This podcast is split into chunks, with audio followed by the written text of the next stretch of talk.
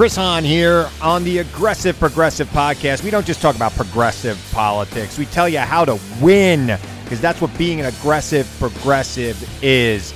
Check us out every Tuesday, new episodes on Pandora, iHeartRadio, Apple Podcasts, or wherever you get your podcasts. Don't miss a week. The Aggressive Progressive Podcast with Chris Hahn.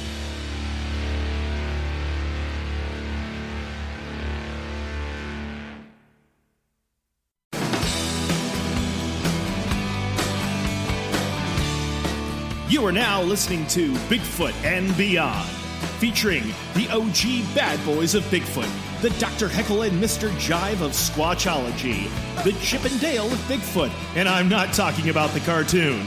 Please welcome your hosts, the Bigfoot celebrity couple Biff Clobo, better known as Cliff Barackman and James Bobo Fay. We're in for a night, Bill.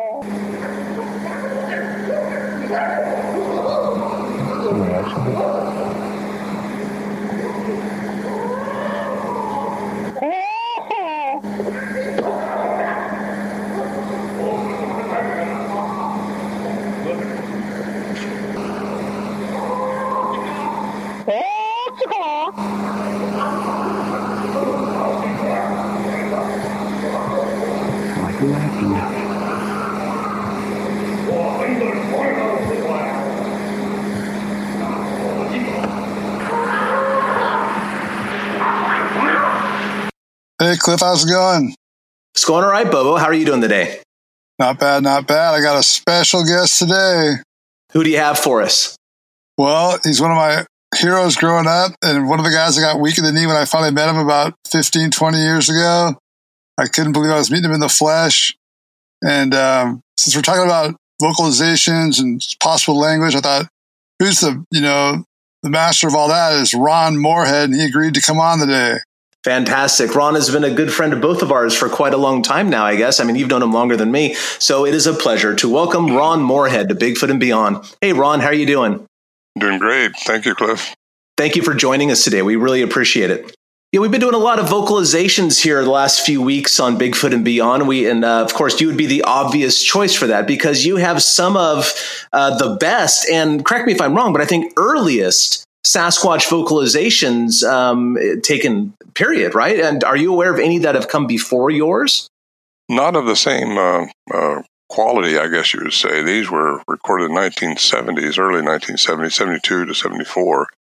And uh, we've the biggest thing about these is we've had them analyzed by a professor at the University of Wyoming and, and a cryptolinguist, retired from the Navy as a cryptolinguist. So they have the credibility behind them. So that's kind of given a little little shove too. But we did encounter these things up there, and we did were able to record them. And I think my, my hats off to Al Berry. Actually, he he recorded a lot of stuff. He was up there trying to investigate a hoax. Thought he was a hoax anyway. Until he got taken in with it and realized that no one could really be doing this. Uh, so anyway, yeah, we got the Sierra sounds, and uh, we got them out there. So a lot of people have heard them. Yeah, they, they've really stood out against the background noise, so to speak, because uh, the clarity, the volume, um, and the extensive variety of vocalizations that have been recorded. Everything from howls and whistles to chirps and knocks. Um, and really, back in the early 70s, most people weren't aware that these things even knocked. But sure enough, you got recordings of that.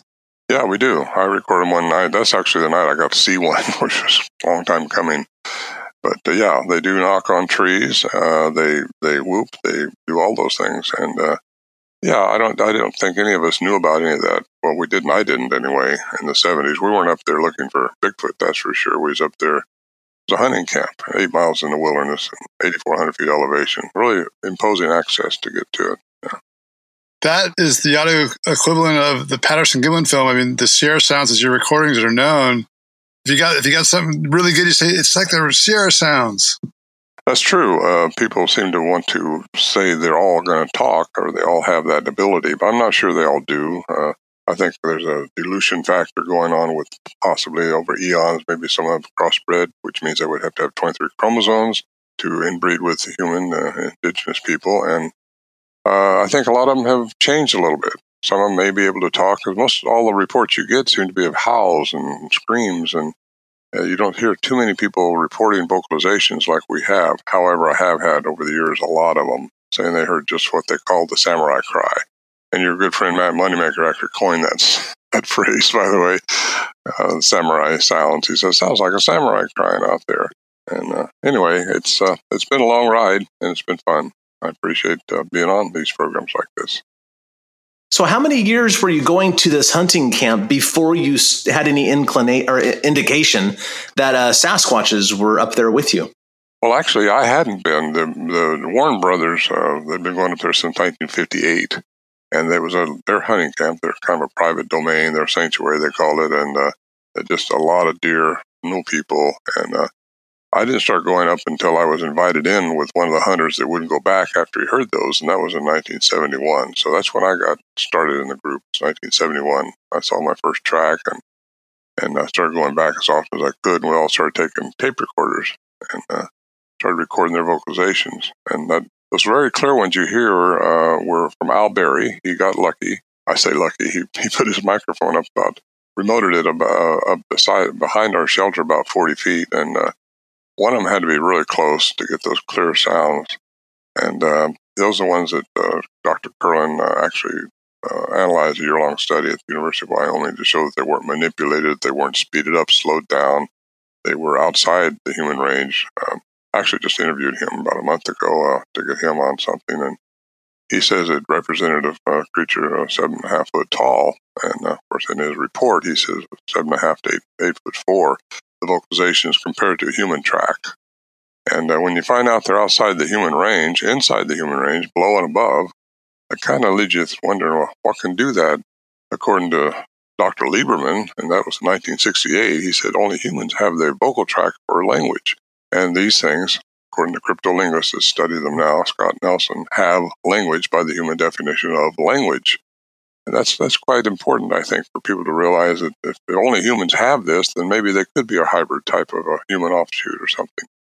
So that's where I kind of go with it. And uh, I know a lot of people think they're just an ape around the woods, and maybe some of them are just that. I'm not saying they're not. I think there could be different types of these things, and that's that's where I come from. That's where I kind of drift from the pack because all tracks are, are are compared to the Patterson tracks, which we all believe in, or most of us do anyway. And our tracks seem to be bigger, splayed, and just and we had these tracks over the years up there. So it's not like just one set of tracks like Patterson was. But we don't disclaim the Patterson film, but seems like because the tracks don't look like the Patterson tracks, you know, they are five-toed splayed tracks, huge. And we found them in the snow. We found them elsewhere up there around our camp. And anyway, uh, uh, unfortunately, people want to compare everything to one type. So I encourage people not to compare what they heard to the Sierra sounds because they may not be the same. Now, as far as the tracks go, um, was it only? Uh, did you only find tracks from one individual, or were there several different individuals' tracks encountered there over the years? There were several over the years. Yes. Yes. And different several. sizes or different shapes, or how did you determine all that? The, all the same shape. That's what I'm trying to get to here. They they all have the same shape: splayed, five toed but they were different size. One time we found a little nine inch track inside a um, an 18, not inside, but, but along with an 18 inch track in the snow. And it's, it's hard to fake that when you're, I mean, no, it wasn't fake. So we found different size tracks up there over the years. And uh, mainly you'd find the average track around our camp was probably 18 inches, maybe, maybe 19, so right in there. So how many individuals do you think were up there? Well, at one time, we think there was two different families, I believe, because I think they do run in families. Because we heard we've got recordings of, of a small one it sounds like a small voice anyway, and then a big one coming down on like, "Don't get too aggressive here, kid," something like that. Like I think the young ones are getting more bold. I think that was what was happening up there. Maybe the young ones getting too bold. But uh, I got that recorded in 1974, and we'd heard them before, but we never got them recorded. Um, there were one time the first year we found four different size tracks, uh, several different times in uh, 70, 72, 71, right along in that area. And then uh, uh 74, we found uh, uh, different, same track, but different sounds. The sounds were, were more interactive. They were trying to communicate, it sounded like, to us. And that's what I have on my second CD.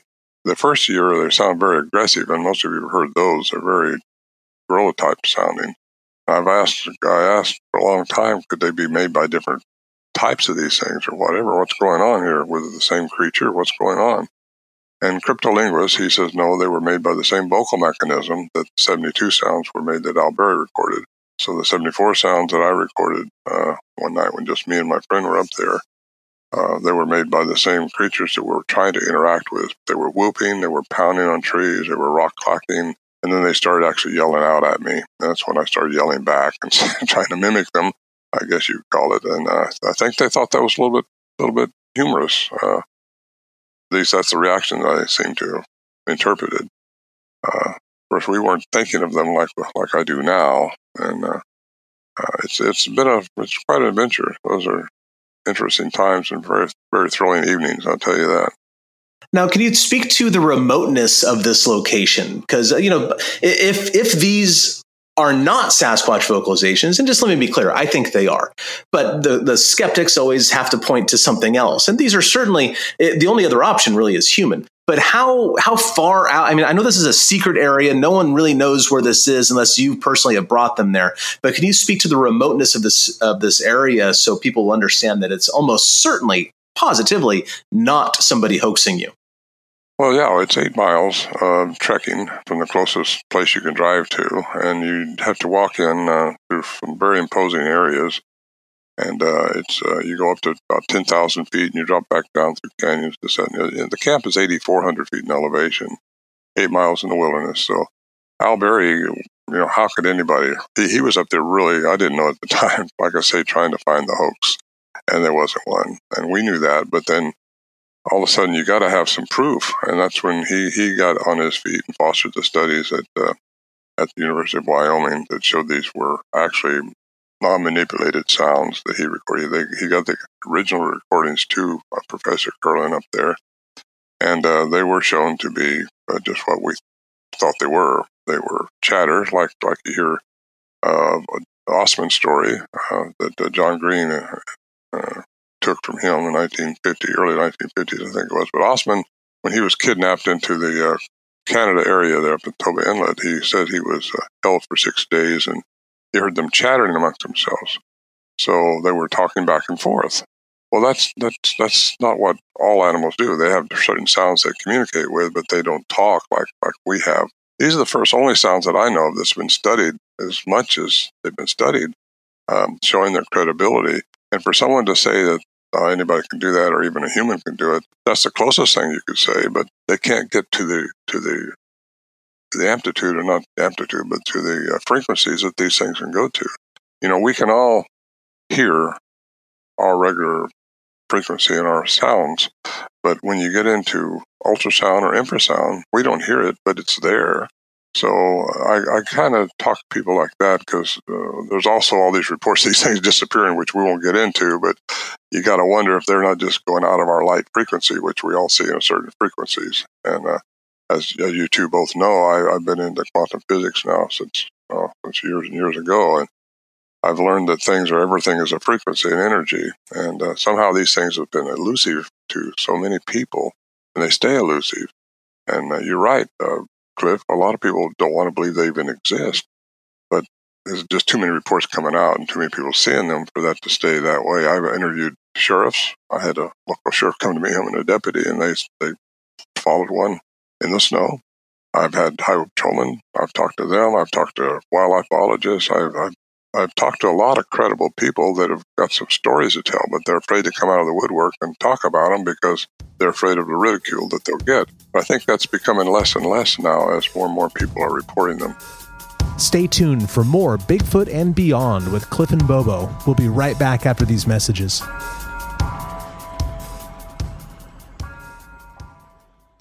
Sonidos of our music. Sonidos of our voices.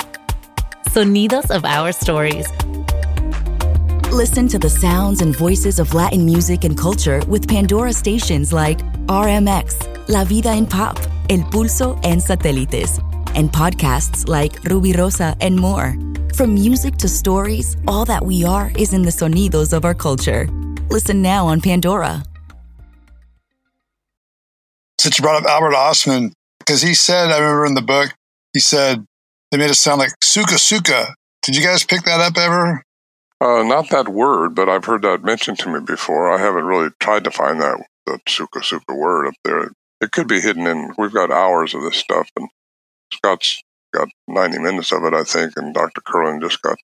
I forgot how much Albert gave him, but um, I've never listened for that word in our recordings. Uh, I don't know that they would all have the same type of language. To be honest with you, I just know what we encountered in the Sierras, and uh, other people say they've encountered something very similar to it. But how do you know what any of them are saying?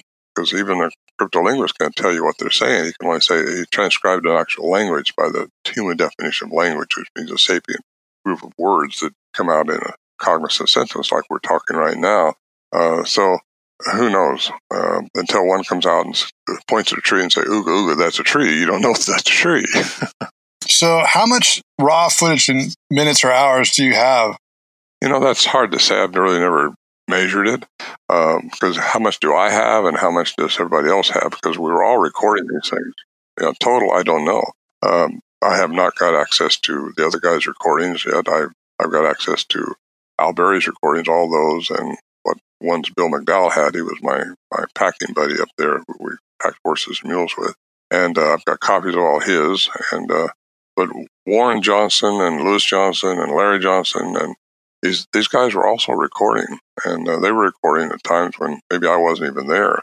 So I don't know how many hours we have total. I don't even know how many hours I have personally. My all mine tapes, just all of them, were burned up in a house fire in '76, and uh, that's unfortunate because I have some quality recordings for the best stereo you could buy, the best microphones you could get to stick outside the shelter walls, and I could hear these things walking around out there with my headset on.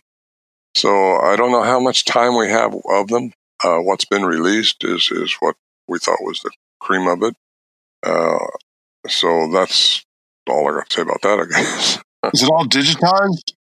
Yes, I have. I've got them all. I've copied all Al's on onto uh, a digital format. I've got uh, all Bill's on a little disc, and so I've got all this stuff saved. And I, uh, I wish I had access to uh, Warren Johnson, but he passed away, and gave him over to uh, one of his sons, and I'm not acquainted with him really very much at all.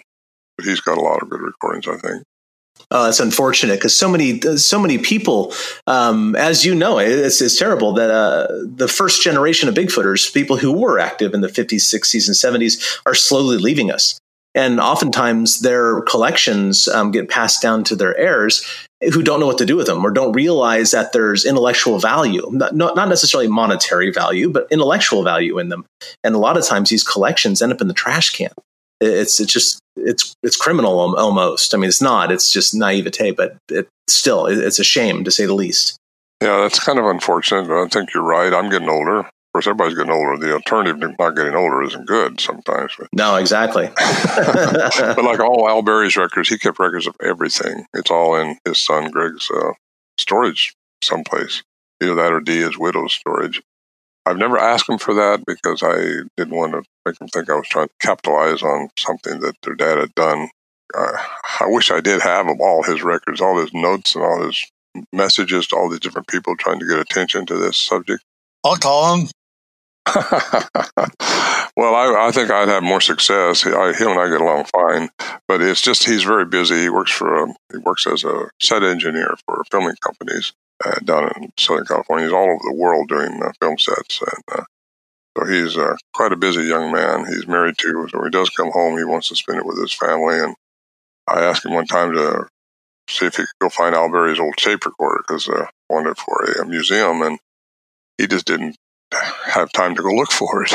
he might have been in China at the time too, or coming back from there or something. So uh, I'll I'll catch him one of these days. I've, I've been down there. He's a he's a good young man and very smart. So, Ron, uh, when, when, you were up there and you started hearing these sounds, did you uh, already realize those are Sasquatches? You know, because Bigfoot was on the radar at that point, or did it take you a while to kind of be convinced of that? Well, it, you know, it didn't take me a while to convince that there was something that I'd never heard before, and uh, I didn't know much about the Patterson film at the time. I we just knew it was out there, but of course, the word around in the Humboldt Standard, I think Times up there in Eureka, Humboldt County was it was just a large Indian that got on the loose, a big tall guy or something. You know how the stories go; they're all over the place. But I didn't. We weren't looking for Bigfoot up there. Uh, when I first heard about it from the guys, when one guy came out and he wouldn't go back without some somebody going with him, that's how I got involved. Uh, he was just frightened. Uh, he, a very religious person. He didn't know where that fell into his his paradigm of where you know giants are. They're not supposed to be giants nowadays, right? These are giants, and they have a giant voice. Their footprints are giant. They have a large stride between them, and whatever was up there just uh, scared the heck out of the guys to start with. And so when I got up there, I knew that they hadn't been eaten. I knew that they hadn't been carried away in their sleeping bags. I knew there was a certain amount of safety. Of course, we all had high-powered guns with us too. Uh, I did, and uh, so did the other guys. They had rifles and, and handguns. Uh, so we, we always were armed up there, and I don't know if that had much to do with uh, these things, because maybe they knew that we weren't going to shoot them. I don't know. We didn't shoot at them, and they didn't tear in the shelter at us. So we kind of felt like there was a bit of uh, safety there. I did anyway when I went first went up there. But when I heard them for the first time, it was just very exciting. It was a little bit uh, concerning too, because you still don't know what they are. We were Bigfoot was not on our radar, none of us, until that started happening in '71. So if you uh, around around 1971 when you started kind of slowly, I guess, indoctrinating yourself into this whole thing, how long was it after that that until you finally saw one of these things around your camp? 1974. So a few more years. years years tell, tell, us about that, please. Well, that was the night that I caught the uh, caught the one in my eyes moving through the woods real fast, and that was the night that I heard the samurai cry. It was one behind me up there, there was two down below, uh, a small one, small voice anyway, and a large voice. We think it was a family of three, a male, a female, and an adolescent. And when I, I spent, uh, we had an hour worth of inter- interaction there going on. It was just really exciting because they had never really interacted with us like that while we were outside the shelter. Usually wait till we got inside the shelter and close the door up before they would start making their sounds, and you could never get out in time to see one uh, Al Berry one time he stuck his head up through a shelter hole and I was trying to get a glimpse of something while it was making those sounds and he never could see anything because it was dark, but still you could see some movement. It wasn't, there was a lot of starlight up at 8,400 feet, even on clear nights. So uh, anyway, uh, it was 74 when I first saw one and first got a glimpse of one. I should say I didn't see it face on, but it was moving very, very rapidly, very fast through the forest and going down to where the other two were. And he had made that samurai cry that you hear and then he shot down through the woods. And uh, that was the night I saw one. And my daughter, Rhonda, saw them three times. And uh, Johnson's have gotten glimpses of them. Uh, one night, I guess Lewis or Larry one was looking through uh, the shelter walls, which is deadfall leaning up against some cable. And they saw one walking by about 15, 20 feet away. And uh, they said it was uh, huge, eight to 10 foot tall. They measured it from the skylight the next day how far it was up in the trees. And so anyway, uh, uh, they've we've seen them. They've been seen up there, and I say, my daughter saw a really good look at one about seventy feet away from our shelter, from our camp stove where we were sitting. She says it's a little over seven foot tall. I went over and measured where it was the next morning because I didn't want to disturb the the ground, and uh, I stood there and put my hand up to where she said the head was. That's how we know about how big it was. And there's a picture of that in my uh, last book. I say a picture, it's a drawing, a rendering that a lady did for her. that was the thing. People say, why didn't you get a picture? I know that's question. It's got to come up. You guys are going to ask me that. Go ahead and ask me. well, I'm not going to ask you that. No, no. I, I mean, I, see, people who ask that are the people who aren't out there trying. that's right. anybody who asks that has not been bigfooting for very long in my opinion um, just because it's a i mean as an example i tell people quite often in my museum down here that you know i when i'm out in the woods bigfooting driving from location to location i keep a video camera on the console next to me in the car and i try to take video of anything I see owls, deer, bear, whatever.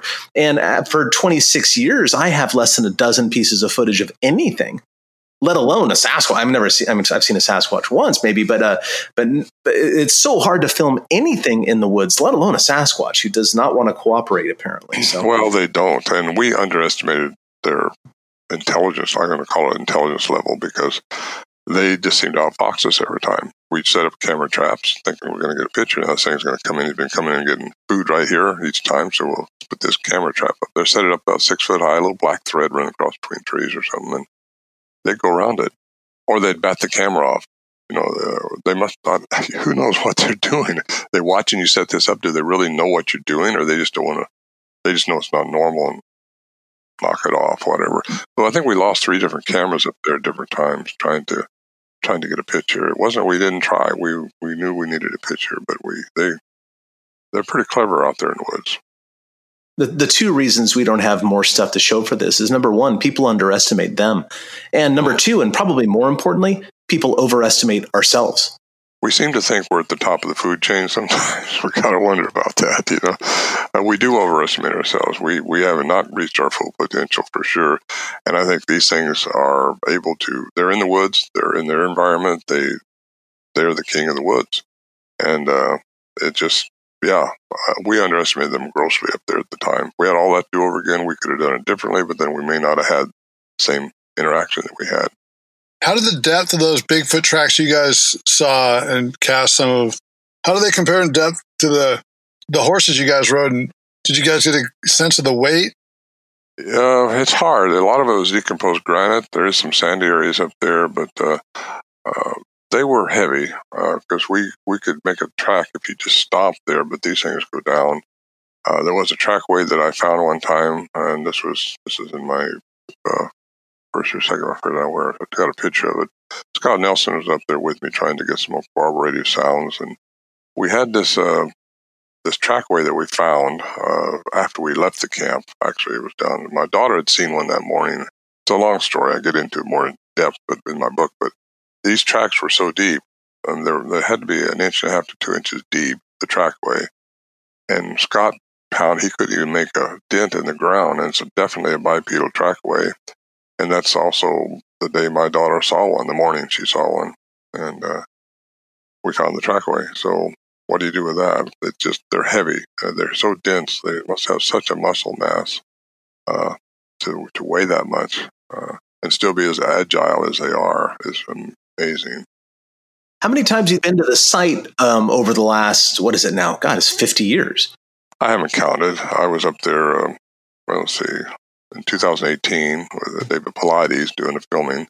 And uh, he actually got a really good documentary, about 15 minutes long, on that missing hunters, you know, the 411. I mean, a lot of people heard about that. But he talks about and shows us the Sierra camp, and I'm in it. And uh, I talk. Uh, first filming I've ever allowed to go up there because I didn't want the place exposed. But he he's an honorable person. He he uh, he's never made me think he wasn't honorable, and he's he's uh he, he's going to keep the place quiet. I don't think he can find it. It'd be hard for anyone to find it anyway, unless you've been there a few times and just knew how to get there. Uh, but anyway, uh, that was in 2018. Nothing happened. California was on fire. A lot of smoke in the air. But he did do a good documentary, about 15 minutes long on me, and that's when something anomalous happened too. Two years before, in 2016, when I was up there, uh, we saw something very strange, and it's right in our camp. That's, uh, but we're not going to get into strangeness here, are we? or are we? Bigfoot and beyond. oh, is that what it's called? Yeah, that's what I got. Bigfoot and beyond. Yeah, yeah. Um, the, the, strange is welcome here. You know, absolutely. Oh, really? Well, if that's the case, we can keep going then. we don't poo-poo the woo. you don't poo poo the woo Well, you shouldn't, because let me read something here Tesla said. The day science begins to study non physical phenomena, it will make more progress in one decade than all the previous centuries of his existence. I really like that statement. Uh-huh. I quote him quite a bit because he's my one of my heroes. course, do we all believe in UFOs here, or is somebody not? oh no, I, you know what? I don't know about you, Ron, but um, Bobo and I have both seen UFOs. Okay, good. Okay, we're on the same page with that. Uh, yeah, what they are is open to oh, an open question, but we there's something going on. I've seen a lot of reports on on that now, and and I get involved in that a little bit because if somebody's flying them, it has to be probably something with more advanced technology than we have because they can do things. I mean, we've all seen the favor, a favor, uh, Commander Favor's uh, video, uh, the Navy pilot that videoed one, and it does things that is out of our technology and how it does that. And uh, somebody's flying those, somebody's responsible for them, and it's, it's probably not anybody in our in our circle of humans, but whatever they are, they're more advanced than we are, and so therefore, I believe aliens exist. I believe they've been here before. I've seen the remains of them down in Peru and Bolivia. I've been those places like that, and it's hard to deny it when you see it with your own eyes. And when this stuff happens, uh, what are they doing here? Why are they here? What have they done in the past? You see all this stuff all over the world now. You guys have been all over the world. You've, you've seen some pretty strange things, I'm sure. And I don't mean just strange by a three-legged dog or something. I mean strange. uh, these uh, megalithic structures down in Peru and Bolivia, uh, humans can't do what they've done. Uh, they they got these boulders over 100 tons that they've placed up on top of these mountains, and they're put together like a jigsaw puzzle. No mortar, no nothing, just placed there, and they're just sound as a. I mean, been there for thousands of years, and they're sound. So aliens exist. We all agree to that. Um, what they do here and what they've done here in the past is uh, my opinion, and this is just my opinion. So we put me in the woo camp if you want to, but I think they've uh, altered the DNA of primates, and then humans maybe being one of them, but uh, uh gorillas probably being one, uh, orangutans. I, I, think there's probably uh, that could be what Bigfoot is all about is is a DNA manipulation for some reason. And maybe it's to acclimate their species into this climate. I don't know, this three dimensional reality that we, we live in. I don't know. But that's what I do. I study that stuff and I look into it and I don't poo poo anybody anymore because there's so much going on. When you get into the laws of quantum physics, you realize, you know, Newtonian physics and the physics that we were raised and taught in the fifth grade on is everything is measurable, predictable. It's it's material or physical. And that's just not true. I asked the question one time of somebody, and I did this when I was a little boy How far is it to the end of the universe? Who can answer that question? Is there an end to the universe? How could there be? How could you even comprehend that? Well, that means there's more out there that we need to know, and we don't comprehend those things in our three dimensional reality. But there's, according to physics, uh, more dimensions. And if you believe that that's true, that Einstein's right, and you also believe that uh, Stephen Hawking was right. He says energy can't die, it can only change forms. Einstein said the same thing. So what happens? We are embodied in a in a physical being right now. What happens when we pass away? You say some of these old timers like me are dying. Well, yeah, they are, but they're not really dying. They're just passing on to another form. So they go into another dimension. If you're a religious person, you're going to call that heaven. But if you're a physicist, you're going to call it another dimension. In fact, Tesla says something about that. Dig that statement out if you want me to. Well, yeah, I, um, I forget who said it, but somebody along the line said that the universe is not only stranger than you think, it's stranger than you can think. I like that, Cliff. I really like that. That's good. Yeah, it, it's out there. Um, it's been attributed to a few other people and a few other wordings, but that's the gist of it. Um, and I'm 100% on board with that, of course. Um, it's it's hubris. It's it's the epitome of arrogance to think that we know everything. You know, and just Bigfoot is one little slice of that pie. There's all sorts of weird stuff going on, which is one of the things I do appreciate about your newest book, um, The Quantum Bigfoot, which I sell in my shop here, by the way, Ron. It's, it's a pretty decent oh, seller.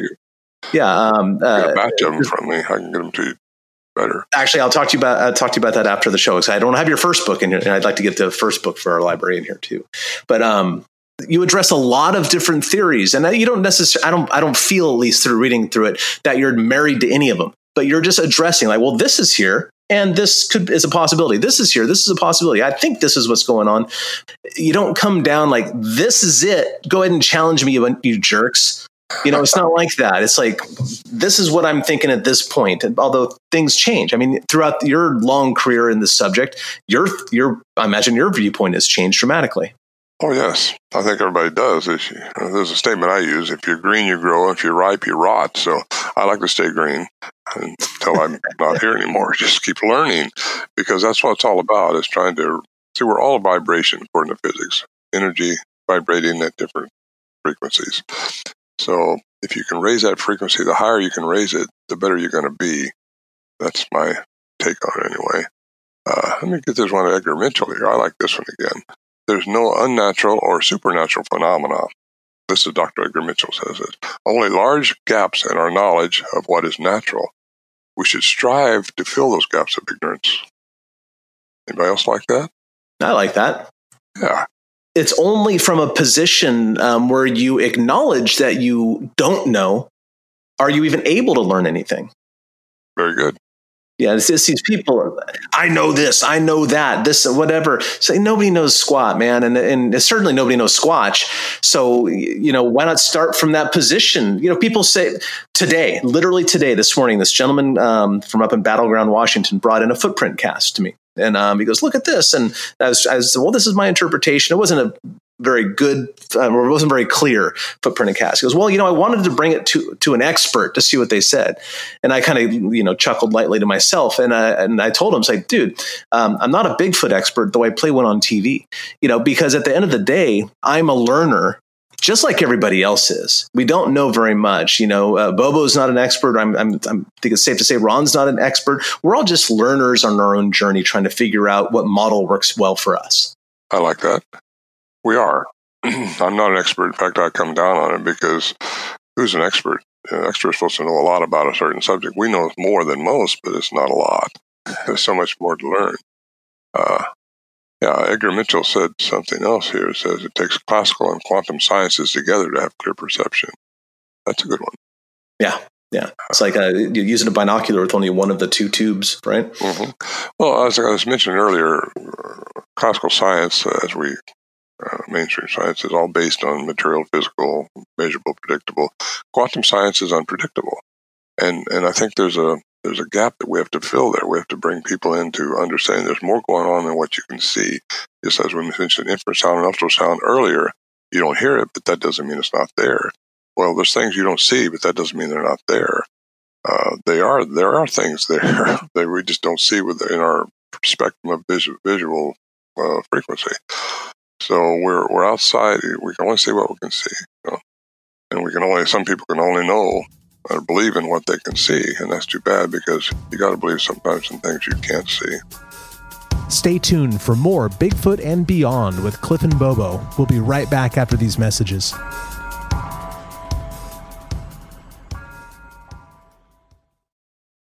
Have you seen the reports from the Melba, Melba D, DNA study? Uh, like they say they had four outside labs verify the DNA. Have you seen those supposed reports? I've not reviewed them. No, I, I understand. I've heard them, and I know people that's been involved in it more than I was. I, I have not got involved in it other than I know in how she got uh, food for the scientific community because it didn't fall within the parameters of their disciplinary upbringing. So, no, I have not seen them. So that's that's answered your question. Uh, I don't disbelieve it because I wasn't involved in it. Fair enough. So, Ron, you used to live in California, um, down in the foothills of the Sierras, and I imagine the Sierras were your main stomping ground for Bigfoot stuff now. But now you live up in Washington. Um, what have you been doing, uh, or have you been doing anything out in the woods lately? Are you interviewing witnesses? Uh, like, how, where has your path taken you? My path has taken me more into what I'm doing right now with you guys. I, I'm on these real quite regularly. I'm in the MUFON group with UFO, uh, and uh, I'm also into a lot of the Bigfoot things. So I get interviewed quite a bit all over the United States. But I, I just got through filming too. We're trying to do a documentary on what, what I've come up with and how this kind of comes together for me while I'm still vertical. And uh, I don't get out in the woods as much as I used to. I'm part of the Olympic project. I go out there to their meetings when they start having them again. I'll go, but uh, that's here on the Olympic Peninsula with uh, Derek uh, Randles and his group. And I think you guys are going to have Dave Ellis on there. He's he's part of the group too. He's a nice guy, really nice guy. The people who who send me these things they want me to hear, it's like you get they want you to verify this is really a Bigfoot tracker, and you're not an Bigfoot expert. You know, give it to Meldrum or something. But what I do is I, I screen them for Scott Nelson. And if they're not a morpheme stream of words like he needs, he needs a language. He's a language expert, and he is a language expert. and it take, that's an art form. And if it's just a howl or a scream or some mumbling, I, I, I asked Dave Ellis to check it out, and he'll get the frequency and see if it matches any of the known frequency of howls or an owl or a fox or what coyote or whatever, and let the person know. So he, he'll, he'll be he'll be a good person for you to have on. You mentioned that you're a member of MUFON. Um, have you seen a UFO? Well, I think I did. I mean, it's just unidentified. We've seen uh, Bill and I, my friend up in when we was at when we was up at the camp. We uh, saw this big blue ball slowly coming down uh, from the sky, and it was huge. It was big, and uh, just, we lost it behind the trees. So it wasn't that far away from us, but it, well, I say it wasn't. It was quite a ways away from us, but maybe a mile or two. And uh, so I think that was a UFO. It was unidentified, that's for sure. It wasn't anything I'd ever seen before.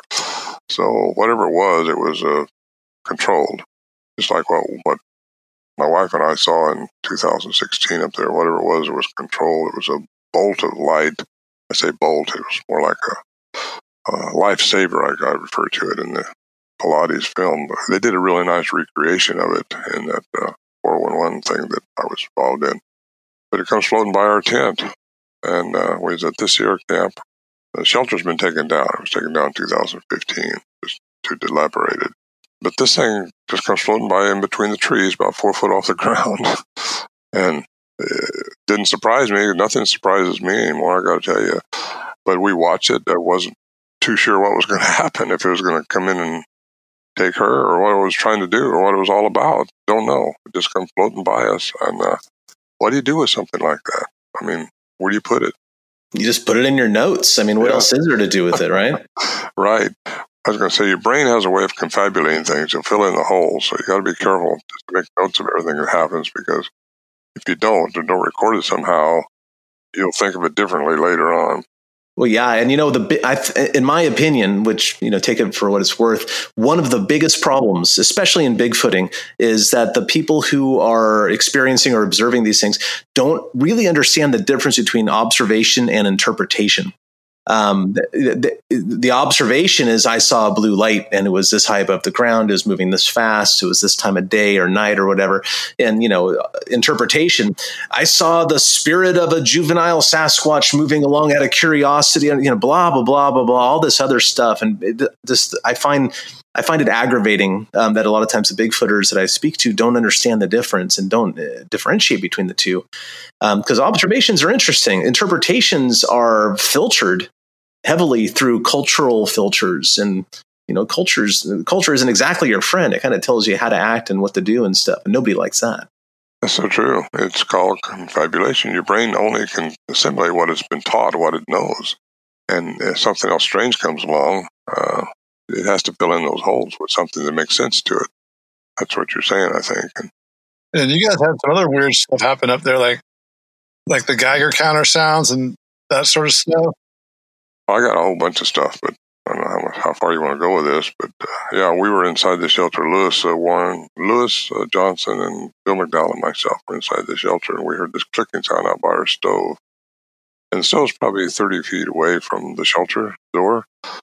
And uh, it was, it was uh, interesting because it sounded like castanets, I think is the way I explain it in my book. But it started coming closer to the shelter, and all of a sudden, the shelter door is closed, but it's inside the shelter. This clicking noise right above us, and we turn our lights on, nothing's there. It stops immediately. As soon as you click the lights off, it starts up again. And that's that's it. However, 100 miles away down in my home in the valley of California, down there where I lived, I was out irrigating the daytime. I heard the same clicking sound following me. And uh, what do you do with that? I'm looking around saying something on me could be making that. No, what do you do?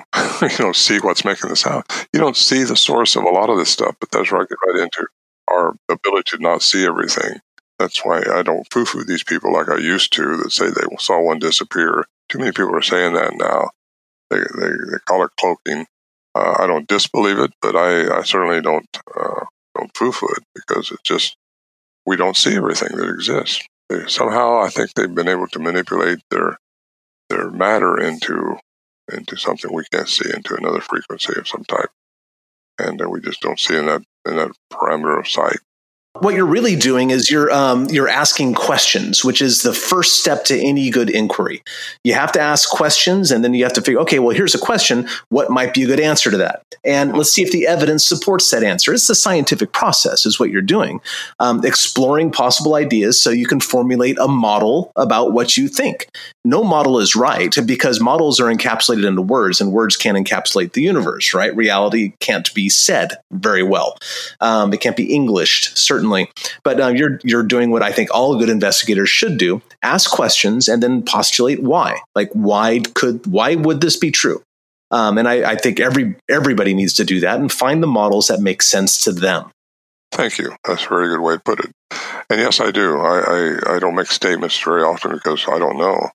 I, I, I only know what I think I know. and I don't even know that much, man.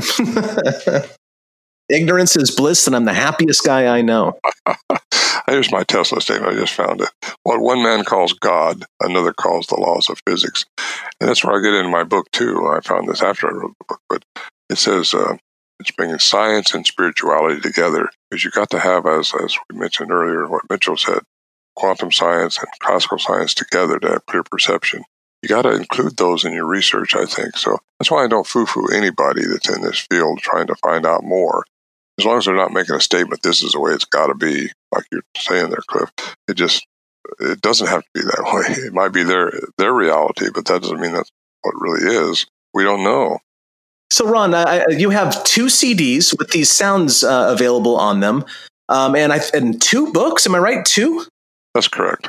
Not three. Okay, I was hoping there wasn't three because I'm only aware of two.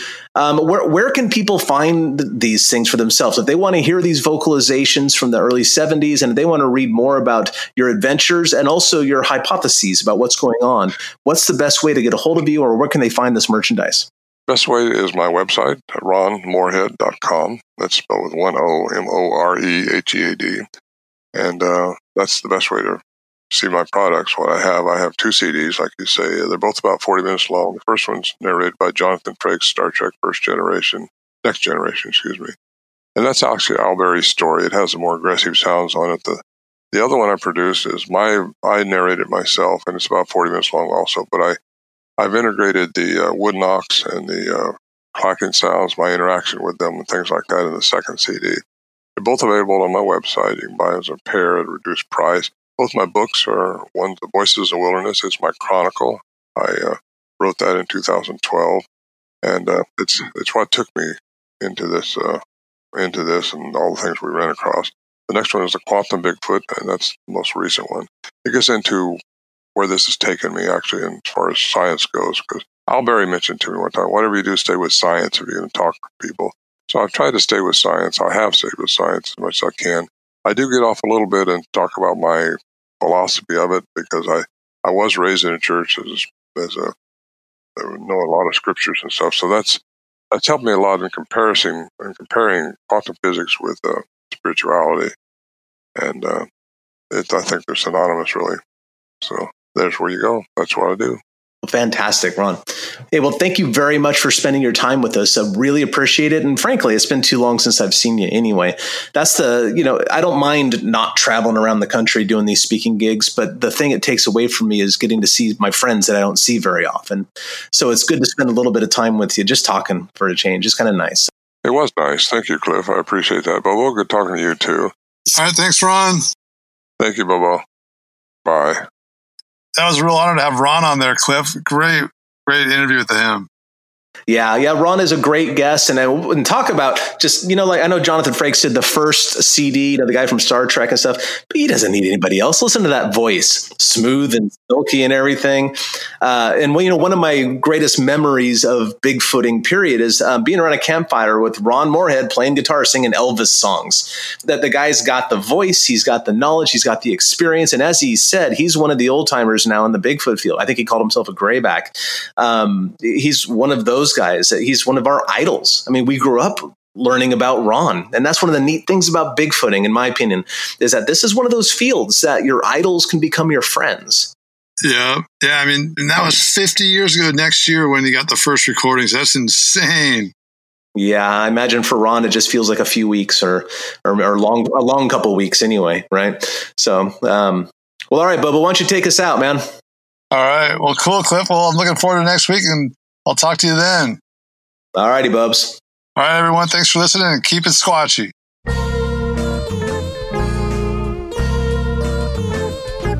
Thanks for listening to this week's episode of Bigfoot and Beyond. If you liked what you heard, please rate and review us on iTunes.